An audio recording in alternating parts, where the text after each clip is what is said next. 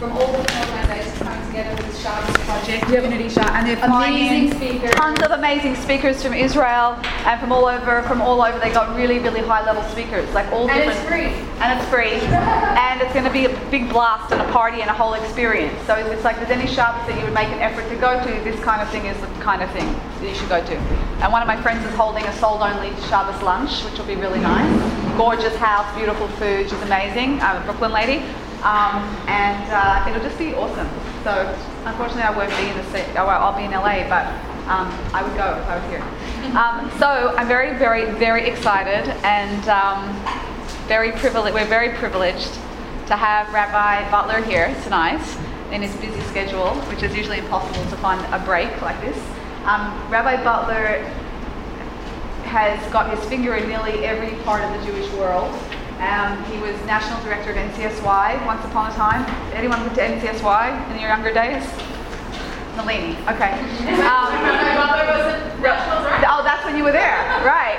Then he was vice president of the OU after that.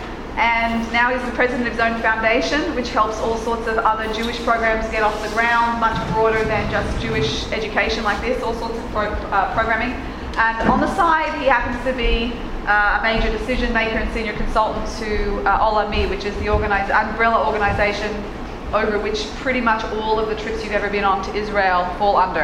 And he makes decisions uh, uh, around all of those things and, and how those things come to be is largely under his guidance. So we are very, and on top of that, he was is now an author. I don't know if author is the word, but he's written a beautiful book um, with essays on all the psalms that are for challenge when we're in times of challenge. And then you say certain numbers, you know, when the, the rabbis recommend you say certain numbers when you're going through a hard time. So he wrote an essay on each one of those with an artist that did a beautiful artwork with a quote and the like kind of darker side of things is on the first page and then when you turn it's the positive side of the quote and then there's a place where you can journal your own reflections on each of your feelings about that that psalm so he's been kind enough to bring us a whole box of his books for free and they're at the front. So on your way out you can take a book for yourself as a it's sort of like a more a journal than a book as well and he's available also to sign them if you would like on the way out. So we're very very honored. Thank you so much for coming and uh, we, are recording it if that's okay. okay. Thank you very much. Uh, what brings me here is what brings all of you here. If Jackie says come, I come. Right? That's it. That's. Uh,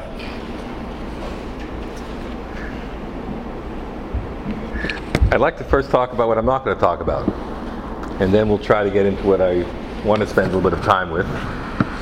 And um, we'll leave it a little open-ended. It's really pleasure, pleasure, wonderful pleasure to be here, part of the Soul program.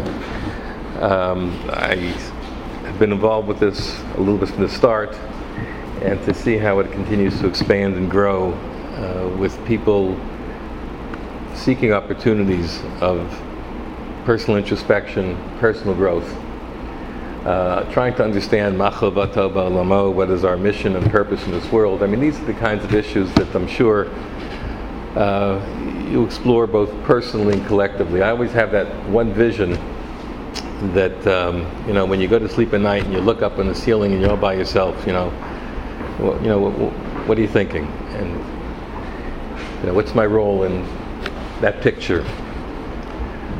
Um, so I just want to talk about what I'm not going to talk about, and that is uh, the son of a cousin of mine. Uh, needed a, a heart lung transplant.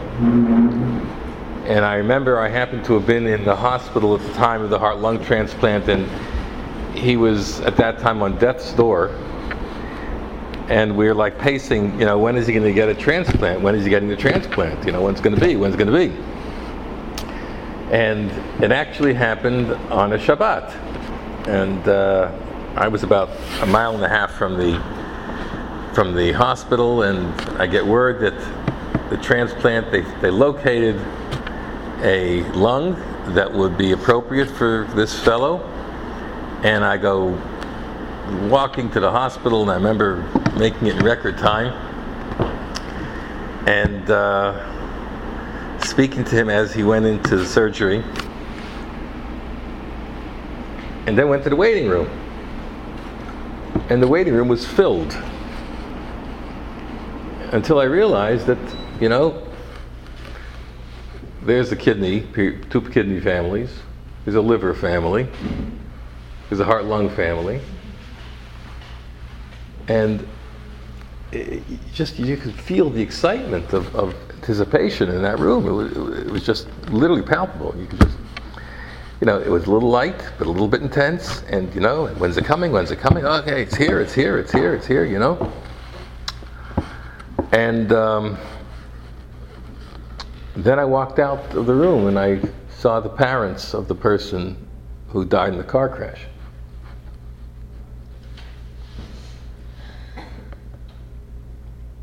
King David speaks of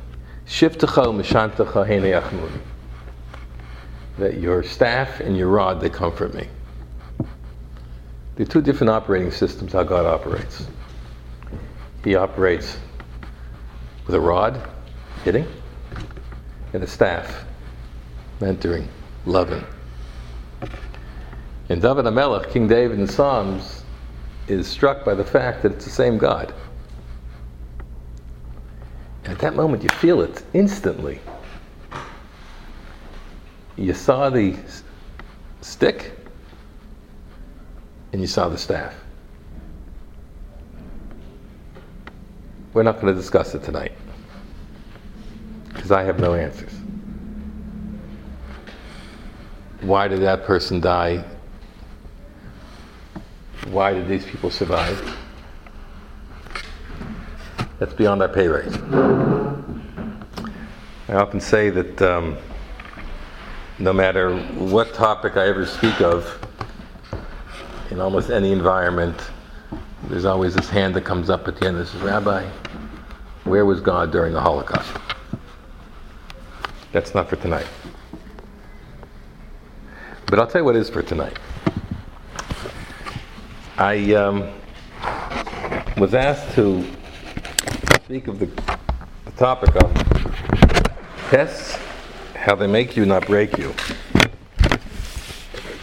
And the whole idea of an isayon, of a test, is um, it's as old as the Jewish people. In fact, Avram, Abraham, right? Yitzchak, Yaakov. Can you please tell me because I'm sure many of you have spent your time reading the Torah, you know, from you know time to time, right? Can you please tell me uh, how many folios of Torah Avraham learned? Could you please tell me how many pages of scholarship Yitzchak involved himself in? Could you tell me about? Could you please tell me how articulate Avraham is in his public speaking, or you sort of like you know friends, Roman and countrymen, right? Could you give me some of the lines of, of public policy that Avram Yitzchak? You won't find any. You know what you'll find about Avram, Yitzchak, and Yaakov in the entire book of Bereshis? All you'll find are tests. You'll find tests. You'll find Nisayon after Nisayon, challenge after challenge. You're not going to hear about his achievements. You're not going to hear about his scholarship. All you're going to hear about are different tests. And in fact, you know how many tests Abraham went through? Ten. Ten different tests. And there's a question of exactly what the ten are, but let me just want to run through this just to show it's an actually absolutely fascinating insight into our topic this evening. Um, First, there was Ur Kasdim. Ur Kasdim is where he was um, going to be thrown into the Kivshan Ha'esh, into the fiery fire pit of fire, because they said, "Sacrifice your son." Uh, Avram was asked by the, Avram's father was asked to sacrifice Avram and throw him into the fire. So they threw him into the fire, and he survives because he said he believed in God. And Avram was the first one in the world to believe in God. He was the first one. Harishon Shehikir Boro, the first one to recognize God. That was the first tra- test. Would he have the faith if challenged into thrown into fire? Test number two. Which we're going to read about now. Test number two this week, Lech Lecha. Avram is told, leave his homeland. Go wherever he's supposed to be going, wherever El Haaretz Ashar Eka, wherever God tells you to go, you're going to go. The first one is faith. The second one, Lech Lecha, leave. What are you leaving? Artzacha, Moladatecha, Mi Beit Abicha. Leave your land, leave your birthplace, leave everyone around you. Different mailman, different storekeepers. You're going to walk into a place, you don't know anybody. Go. The test of loneliness. Test of loneliness. Test of faith. Test of loneliness. Abram comes into the land of Eretz Yisrael, Eretz Canaan. There's a famine. What do you do? He knows that God wants him to stay in the land of Israel. What is he supposed to do? Vayihi va'ar ba'aretz, there's a famine, and he has to go down to Egypt. The test of livelihood. How's he going to handle that one?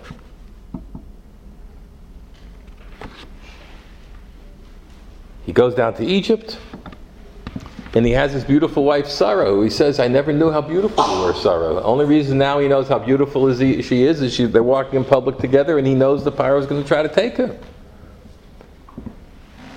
The test of relationships.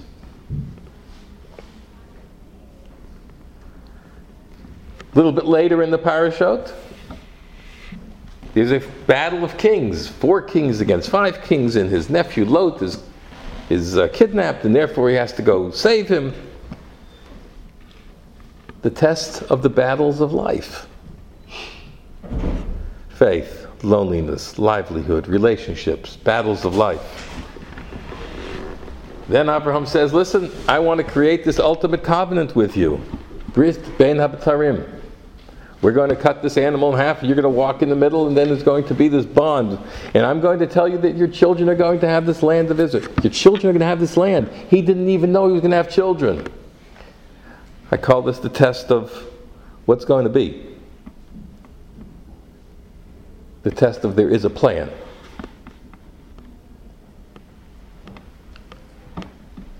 Then all of a sudden, at an old age, God says, Abram, you've been through already six, seven tests, but I really, here's another one for you.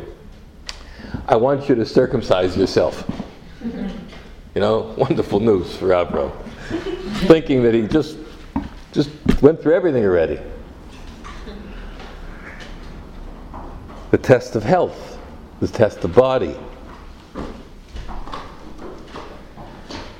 Once again, he has to leave Israel and he has to go down to Avimelech. And again, he's concerned with his wife, Sarah. Avimelech's going to see Sarah, and before you know it, they're going to want to take Sarah. The test of how you deal with your environment beyond your own community. Then finally, things look like they're, they're picking up. He has his son Yitzchak, he has Isaac, and he has Ishmael, and he has this concubine Hagar and he has his wife Sarah. I mean, what could be better, right? And all of a sudden, Sarah sees that Ishmael isn't such a great influence on Yitzchak. So she, he says, Listen, kick your son out of the house. The test of choosing. And finally, the ultimate tenth test is Akedat Yitzchak sacrificing his son. The test of living and dying in sanctification of God. Faith, loneliness, livelihood, relationship, battles of life. Is there a plan? What's going to be? Health and body, the environment, the test of choosing what's right, and the test to live and to die al Kiddush Hashem. My dear friends, Avram Avinu, as it says in the Pirkei Avot, in the chapters of our fathers, that what he did is he succeeded. Asara nisyonot nitna nisnatha Avraham Avinu va'amad kulam. He had 10 tests. And he succeeded in all of them. Lahodia, in order to tell us why is this recorded in the Torah? What is so important about this story of tests? Lahodia kama chibato shel Avram Avinu, to tell us all how much we love Avram Avinu and how much God loves Avram Avinu. God loves Avram Avinu, therefore, you know, if that's your love God, stay away from me. Rav Hirsch, in one of his presentations, Rav Shimshon Raphael Hirsch says, you know, if someone who's making a pottery item wants to show the consumer how strong this pottery is, they take the strongest piece of pottery and he takes a stick and he starts hitting it because he knows it won't crack. Rav Hirsch says that's sort of how we have to look at challenges that face us. That Baruch Hu, that God, He hits us sometimes. He does in ways that we don't necessarily always appreciate. Is it a staff or is it a stick? Is it a rod? But he's not going to hit break us. He's not going to do it. I got to tell you a story I just I read. I heard it many years ago. You have time for a story? there was a rabbi, um, Rabbi Moshe Sherer, and he was the head of one of the um, Orthodox movements, and he was very, very involved in, in politics, governmental affairs to help the Jewish community in general. And uh, it wasn't always that easy, because a lot of people in Congress and, and at that time the president were not as supportive of the Jewish community as they are today. And he would fight and fight and fight, and everyone would say, Listen, what are you fighting so much for? You're not going to win, it's impossible. And he would say, No, you keep going, resilient, resilient, you know, hit me again, hit me again, you know, up again, you know, like that, like that, um, that clown, you know, the clown, you blow up the clown, you know, boom, you know, hit it right again, you know, it keeps coming back up at you. And he said, Where do you have the strength from? He said, You know where I have the from? My mother. Your mother? What's your mother got to do with this? When I was sick, when I was young, I was sick, very sick. And the doctor came to the house, and the doctor prescribed a medication which was very, very expensive. And my mother didn't have the money. And there I was, languishing close to death. She didn't have the money to put together to buy this medication. Until finally she scraped together a couple of coins here, a couple of coins here. And she gets these few coins together, and it's not even enough to pay for this medication, which he needed to survive. And she goes to the pharmacy, and the pharmacist wasn't there, but the assistant pharmacist was there, and she comes in and she's bawling. She says, Please, please, my son is dying at home. Please, I need this medication. This is all I have, and it takes out whatever he has. And the guy is so moved by this, and, and, and, and so he, he gives her the medication, and she takes it, and she's like, oh, my son, I'm going to be saved. And she's walking home, and she's so happy, and she's holding the prescription, and she's holding the medication. She trips, the bottle cracks and breaks. And it spills all over, it spilled all over the ground.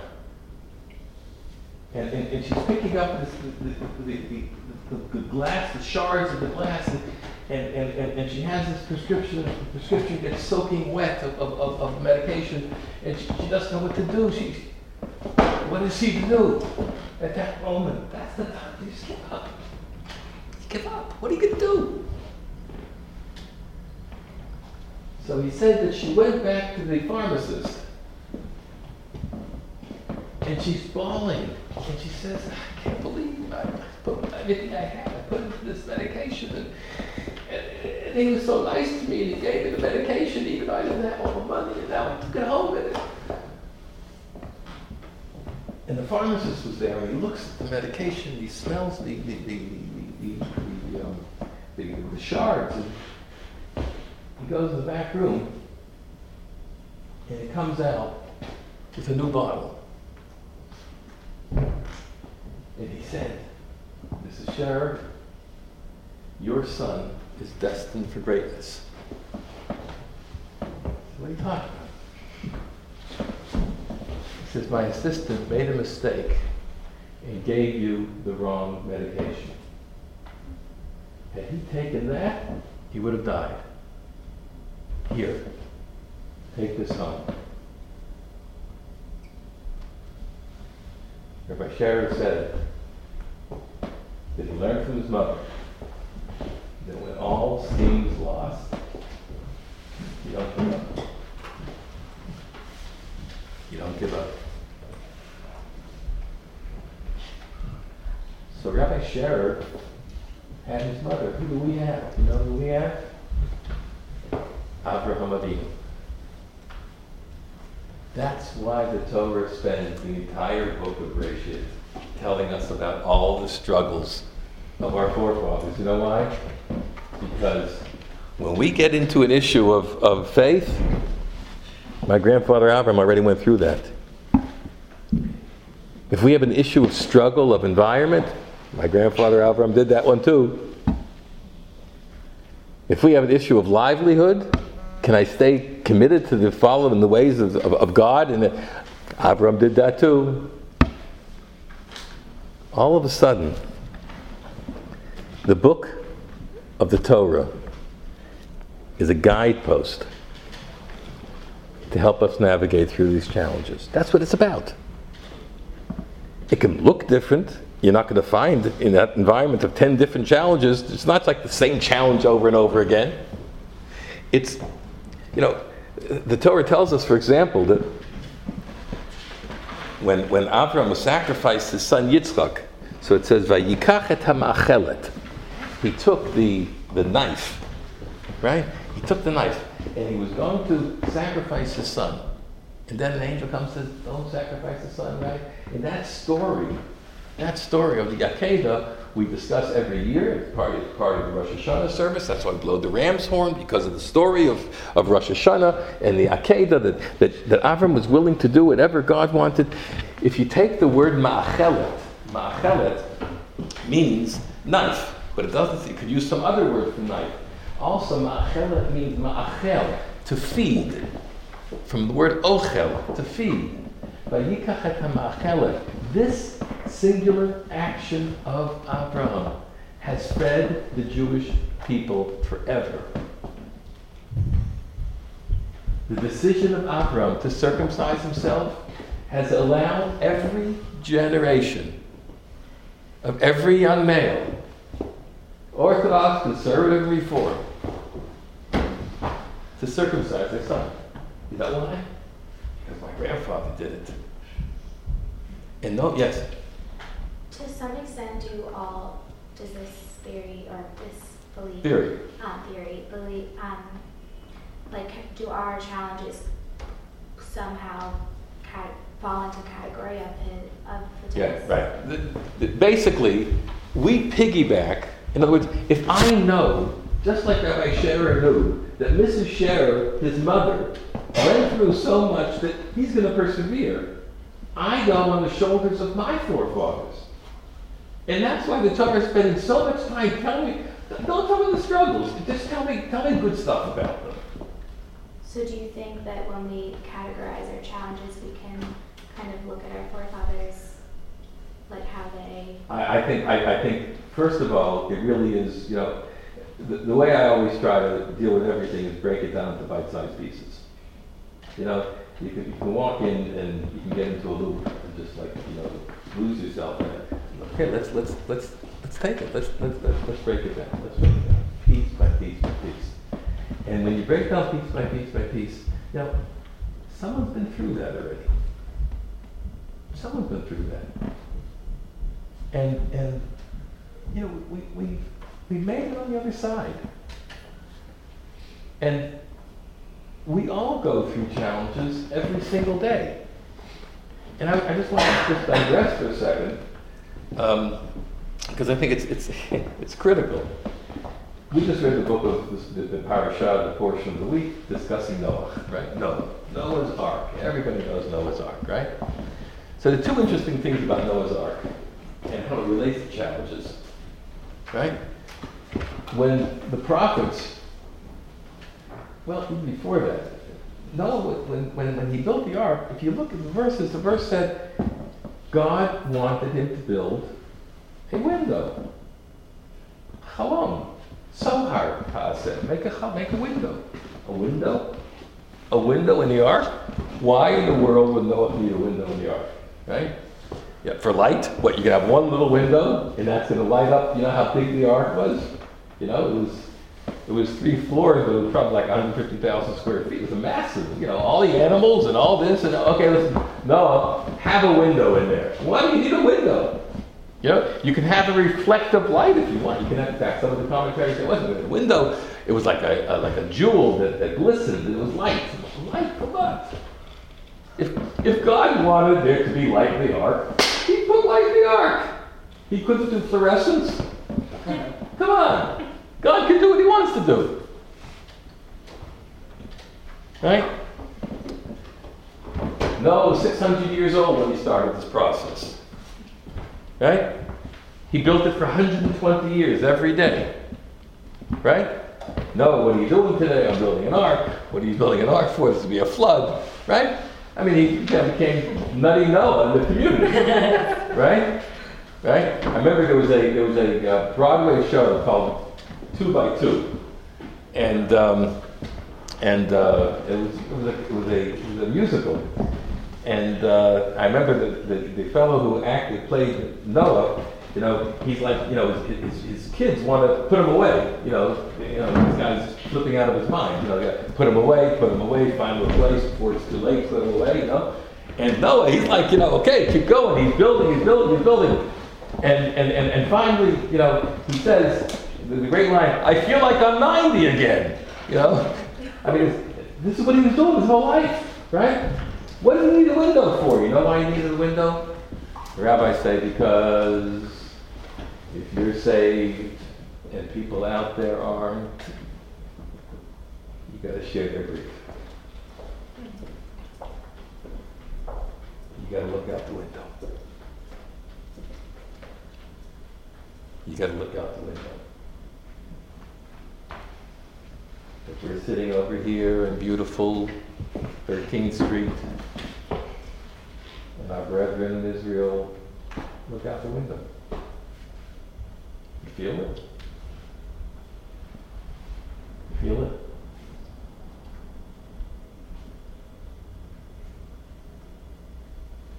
What should he have done? God told him to build an ark, he built an ark. God told him to, to, to uh, you know, to, to convince everybody to follow God. He did. No one listened. He was a failure. What more could he have done? So I has to look at their grief. Zohar says that what he could have done is he could have prayed for them, and he didn't.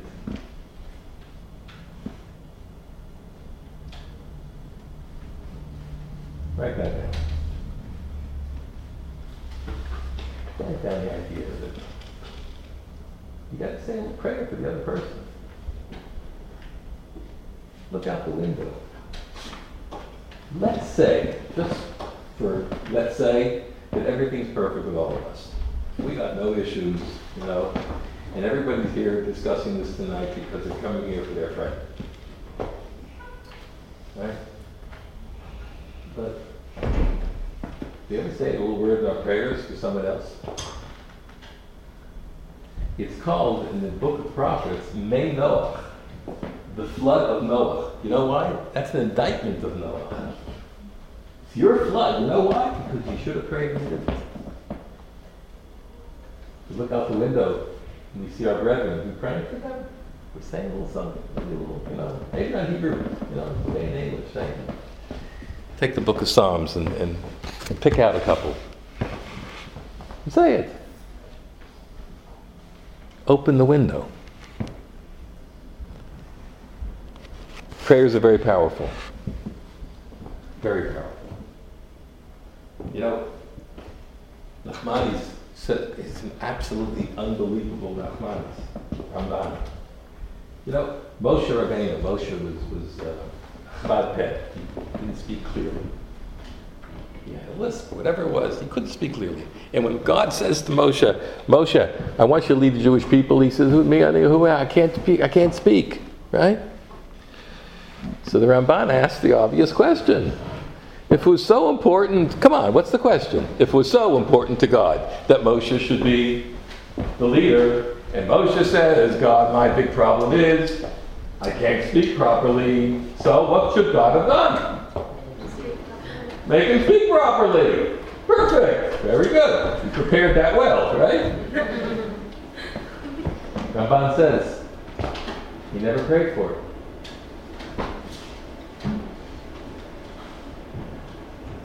Does that mean every prayer is answered? No. No, certainly not. But if it's not so disruptive to the person that they're praying for that, Moshe never prayed for it. Leah, we'll get to a second. Leah had four children. Right? There were four mothers.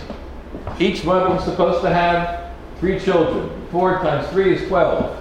Right? Leah was a despised spouse. So therefore, God, she kept praying to God. Said, God, listen, give me more than my portion. Everyone's supposed to get three, give me four, so that my beloved Yaakov will love me more. Right? So the Torah says, good. He gave her four. And then it says, she stopped giving birth. Ask the commentaries, why does, why does the Torah have to say she stopped giving birth? Did you know why? Because she stopped praying for more kids. Power of prayer. I got to tell you an interesting. Can I digress to a good prayer story? All right, you have some time for this, right? Okay. He's a very dear friend of mine. And this is like we're taking a respite from the, the, the tensions and pressures of, of, of, of making us and breaking us. But just listen to the power of prayer. That um, a friend of mine was a rabbi in Bnei Brak. And he's a judge. And he's a very big guy. He's not only a big judge, he's a big judge. He's like, you know, and I worked with him on some fascinating cases, and someday I'll talk to you about it if I ever get invited back by Jackie. It's a great case. Um, trying to save two Jewish Jewish children um, uh, who were involved in a custody case. And I was very involved. I traveled to to Rome a few times, and I met with the former president of Rome. And I worked with this rabbi, Rabbi Atias, and we became very, very good friends. And he's like a very big Torah scholar. And I have, um, Baruch Hashem, thank God, five children boy, boy, boy, boy, princess. and when the princess got married, Rabbi Atia said, I've never come to America, but I'm going to come to America just for the wedding. So he flew the day before the wedding. He came for the wedding. And then he stayed the next day. The next day I stayed with him because he couldn't get over the day after the wedding, you know, uh, spending the whole day with him. I said, you came so special for me, of course. So New Jersey, here. I said, anything that you need. He says, yeah, it's kind of funny. I, I need something. I, I need, well, what do you need? He says, I need shirts. what? He said, my neck is so big that when I wear a shirt with that neck, I look like that Arab thing, you know, you, the bottom part of it is just, you know, I, I can't get shirts. So I'm thinking, Candid Camera here, what is this, you know? I said, oh, okay, I'll get you shirts. He says, no, you can't. There's no store that can sell these shirts. I said, of course it does. I go to the big man shop and look oh, I'm going to shirt for him. no, you got no shirts. I said, uh, what else do you need? Ties. I can get you ties, right? So I, you can only wear black ties or white ties or black, you know, gray and white, you know. So I remember I once you know, bought a tie, you know. I brought, I brought the tie back then, you know, shirts. I said, you know, but you could get shirts made. We'll get some shirts made. What's the big deal? He says, let me tell you a story. He says, my wife went all over Brak, and she went to the different stores, the clothing stores of Brak. And she says, listen, my husband is a dayan. He's a judge, and he needs he needs his shirts are dingy. He doesn't have shirts. He needs it. I mean, it sounds like a bizarre story. I know. The way. And if you have anybody have shirts, you know, it, it's a big size. What size? Big. Yeah, big. Yeah, big, he'll come in. So we don't have big. Listen, if you get, they come. The shirts come. Big, big. He says one day, talking to his father. His father is an old Moroccan Jew. And he says, Abba, I don't understand.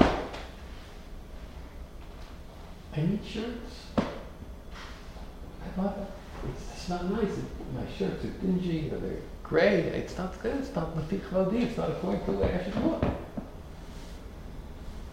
He says, I remember my father, Hitchila Tetli, uh, started hitting my face, and he said, ah, Avram, Avram, you know what your problem is? You pray to God on all the spiritual things but she never prayed to God to ask for shirts.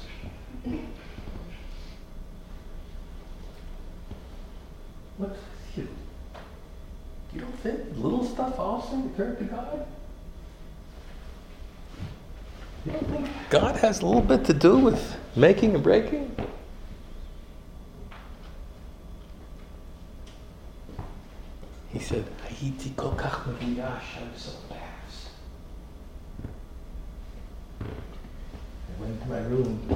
Prayed to God for shirts.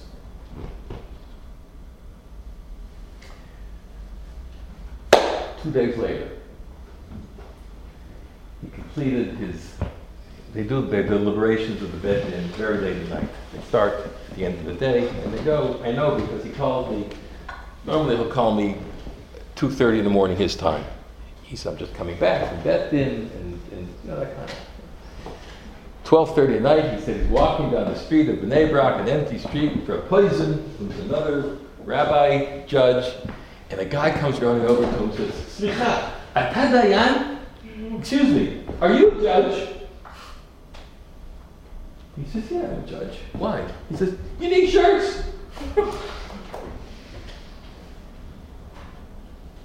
He says.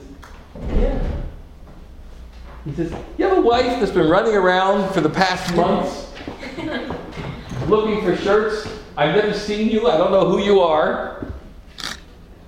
But you need shirts? He says, yeah. He says, Listen, I, can't believe this. Just today, I got in four shirts. And I think they may fit you. But Pat, come right now. So 12.30 at night, my friend Rav Atias and Rav Posen go to this man's shirt store, open up the door, they put on the shirts, perfect! Perfect! And he tells the story, he says, ah, he says, I had these four shirts. And then he holds my hand and he says, and the last one is this one I wore to your daughter's wedding.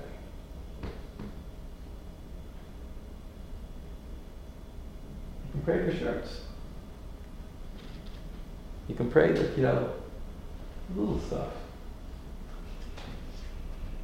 God's available not just for the ten tests of Abraham. God's available for the little silly stuff that we say, I, I don't want to be bothered. I don't want to bother. Bother him. Bother him.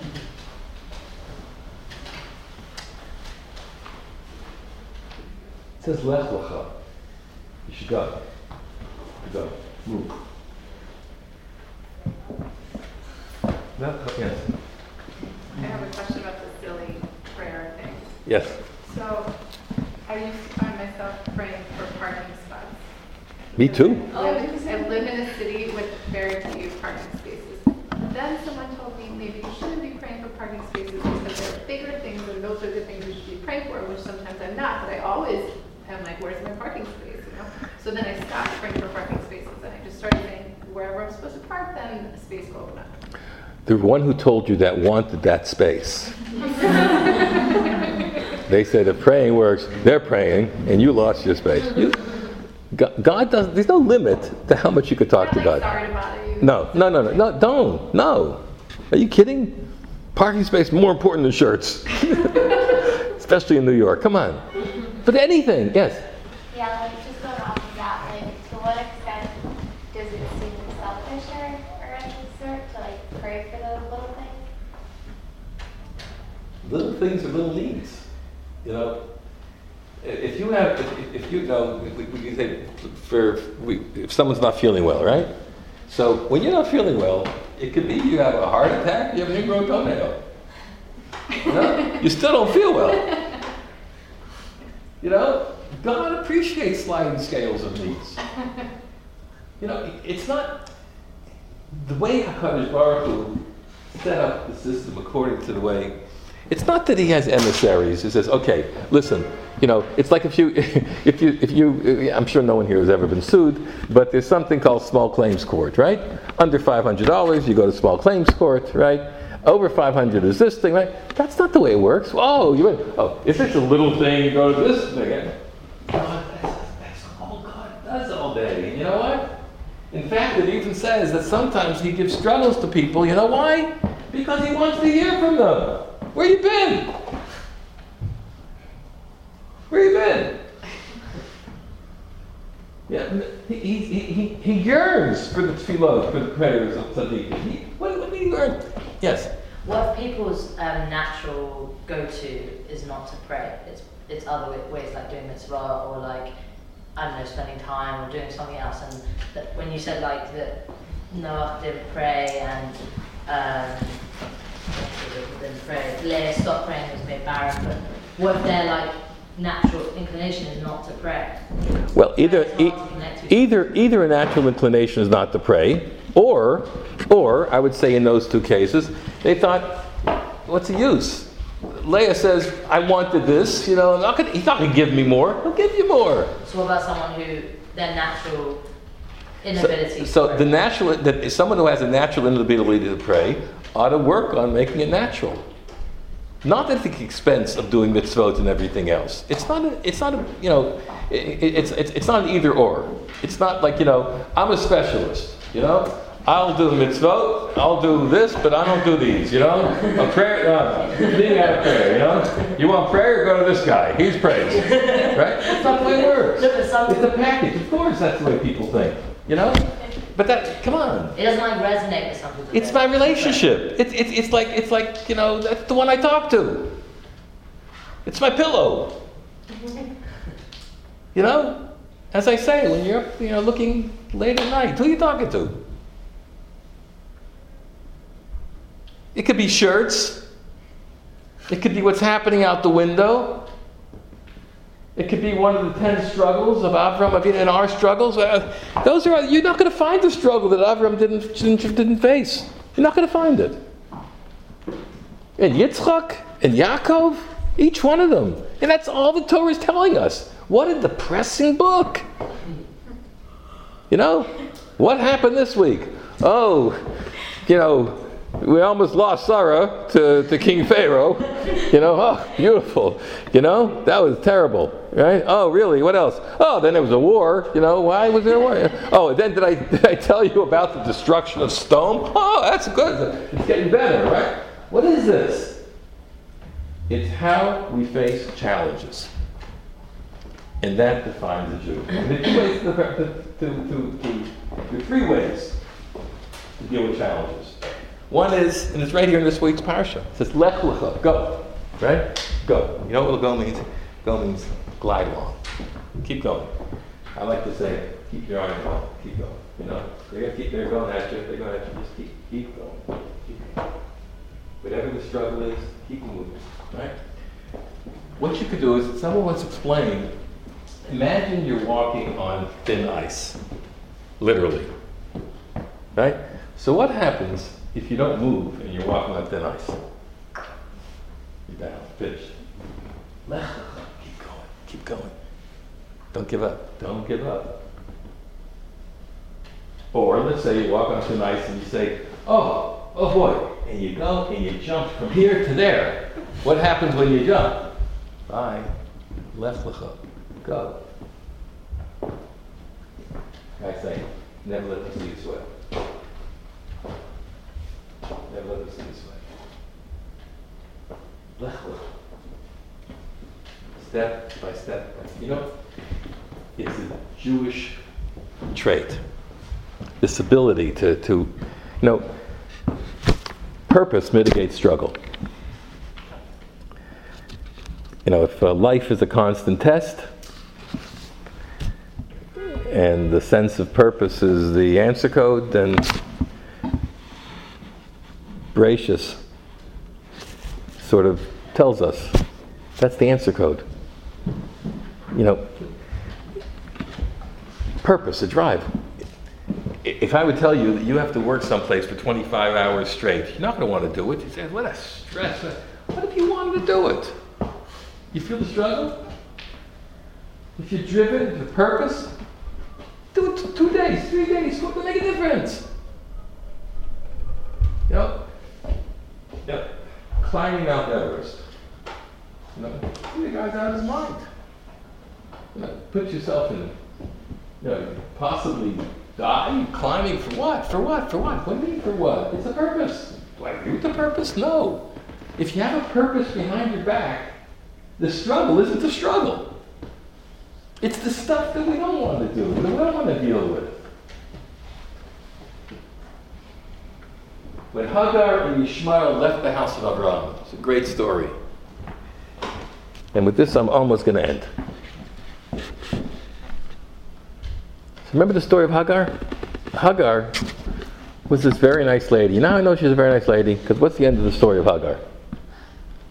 She actually comes back later in the history and marries Abraham. Her name is Keturah. At this time, Hagar was brought into the house. You know why?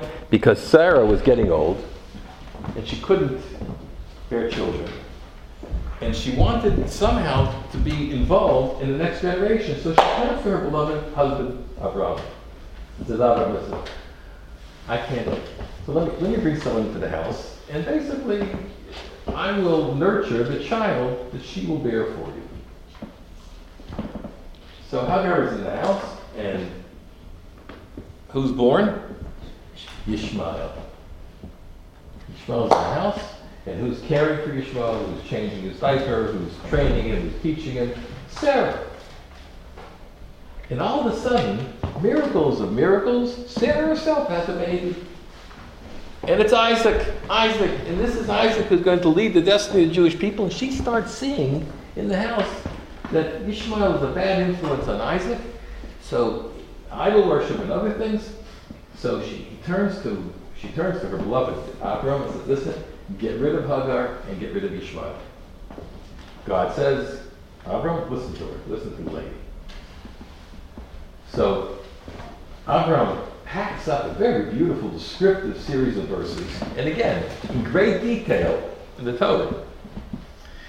And he's, he packs up Hagar, and he packs up Ishmael, and he puts Ishmael in the back, and plenty of food and commentaries explain that had she stayed on the straight and narrow, there would have been enough food for her to be sustained for who knows how long. But she didn't. She started idol worship, whatever. Who knows exactly what happened? What happens is that they leave the tent area of Avram and they go into the desert,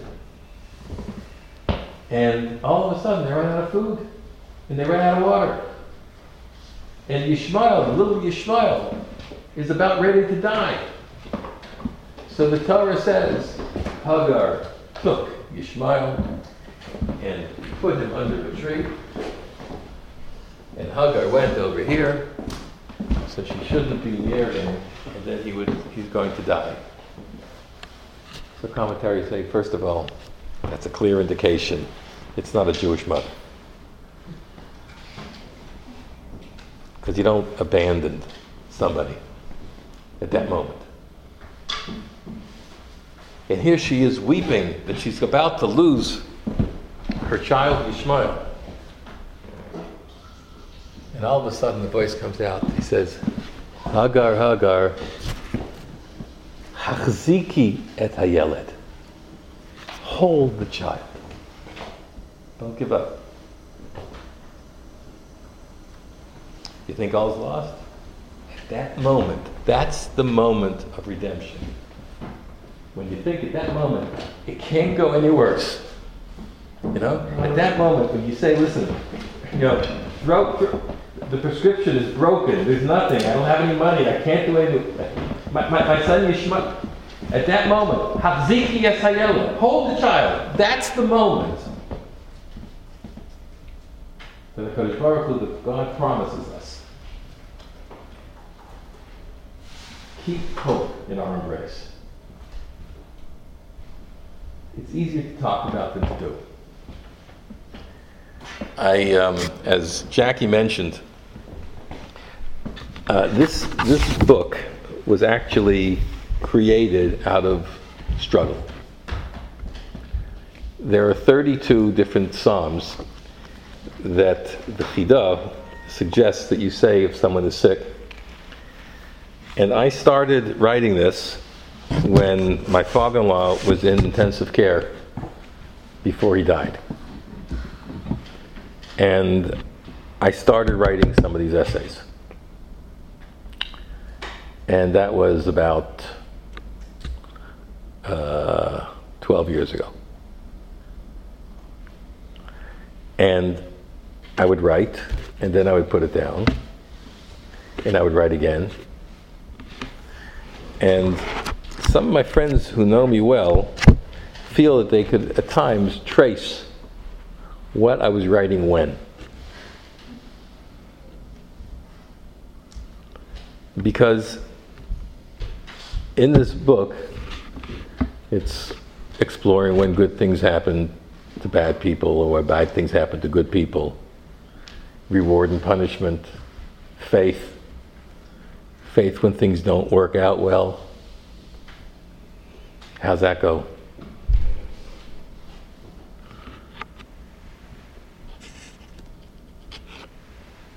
I want to end with a song.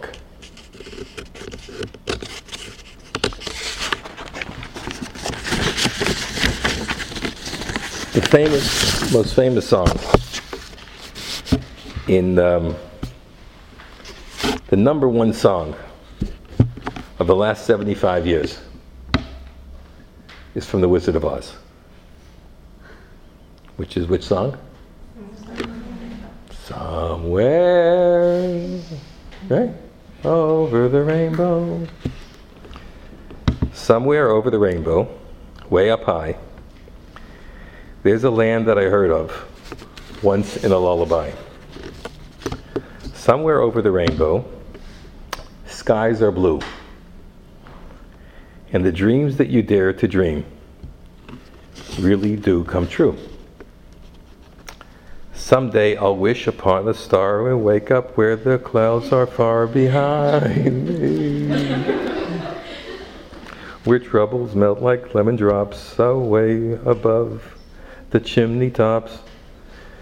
There where you'll find me, find me. Somewhere over the rainbow, bluebirds fly. Birds fly over the rainbow. Why then, oh, why can't I? That song is a song of struggle. In the middle of the struggle, I want to fly. Why can't I? Dreams really do come true. Now I could end on that, and you know that was very nice. Come on.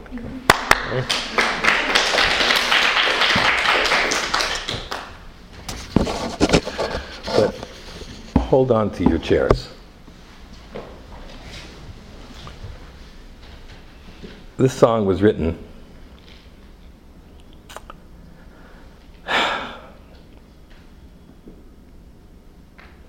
by Yip Harburg,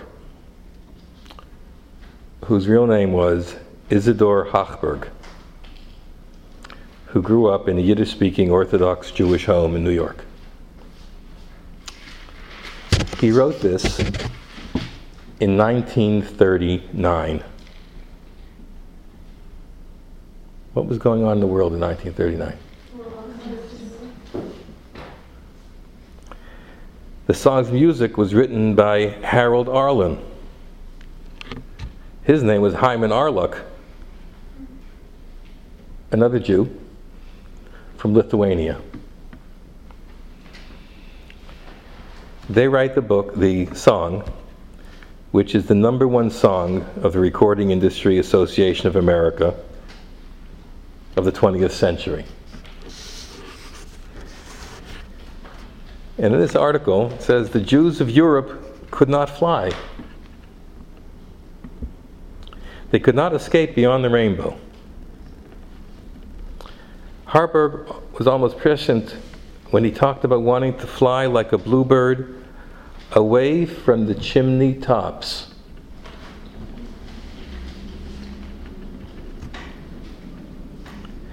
In the post Auschwitz era, chimney tops have taken on a whole different meaning than the one they had at the beginning of 1939 because the Nazis had not yet created the crematoria.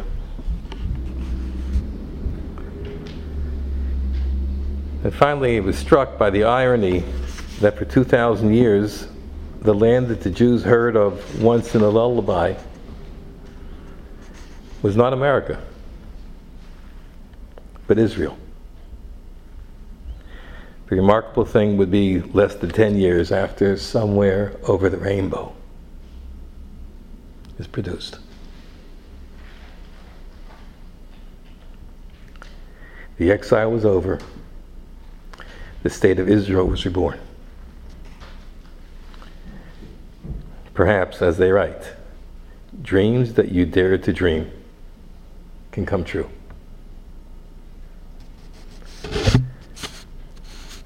We are a special people. You're not going to find an illness in the Jewish people today that some other Jew didn't have before. it ain't going to happen. And they had it better. You're not going to find a challenge that an Abraham didn't have. And that's why we praise Abraham. Because he empowers us to be resolute in our struggles,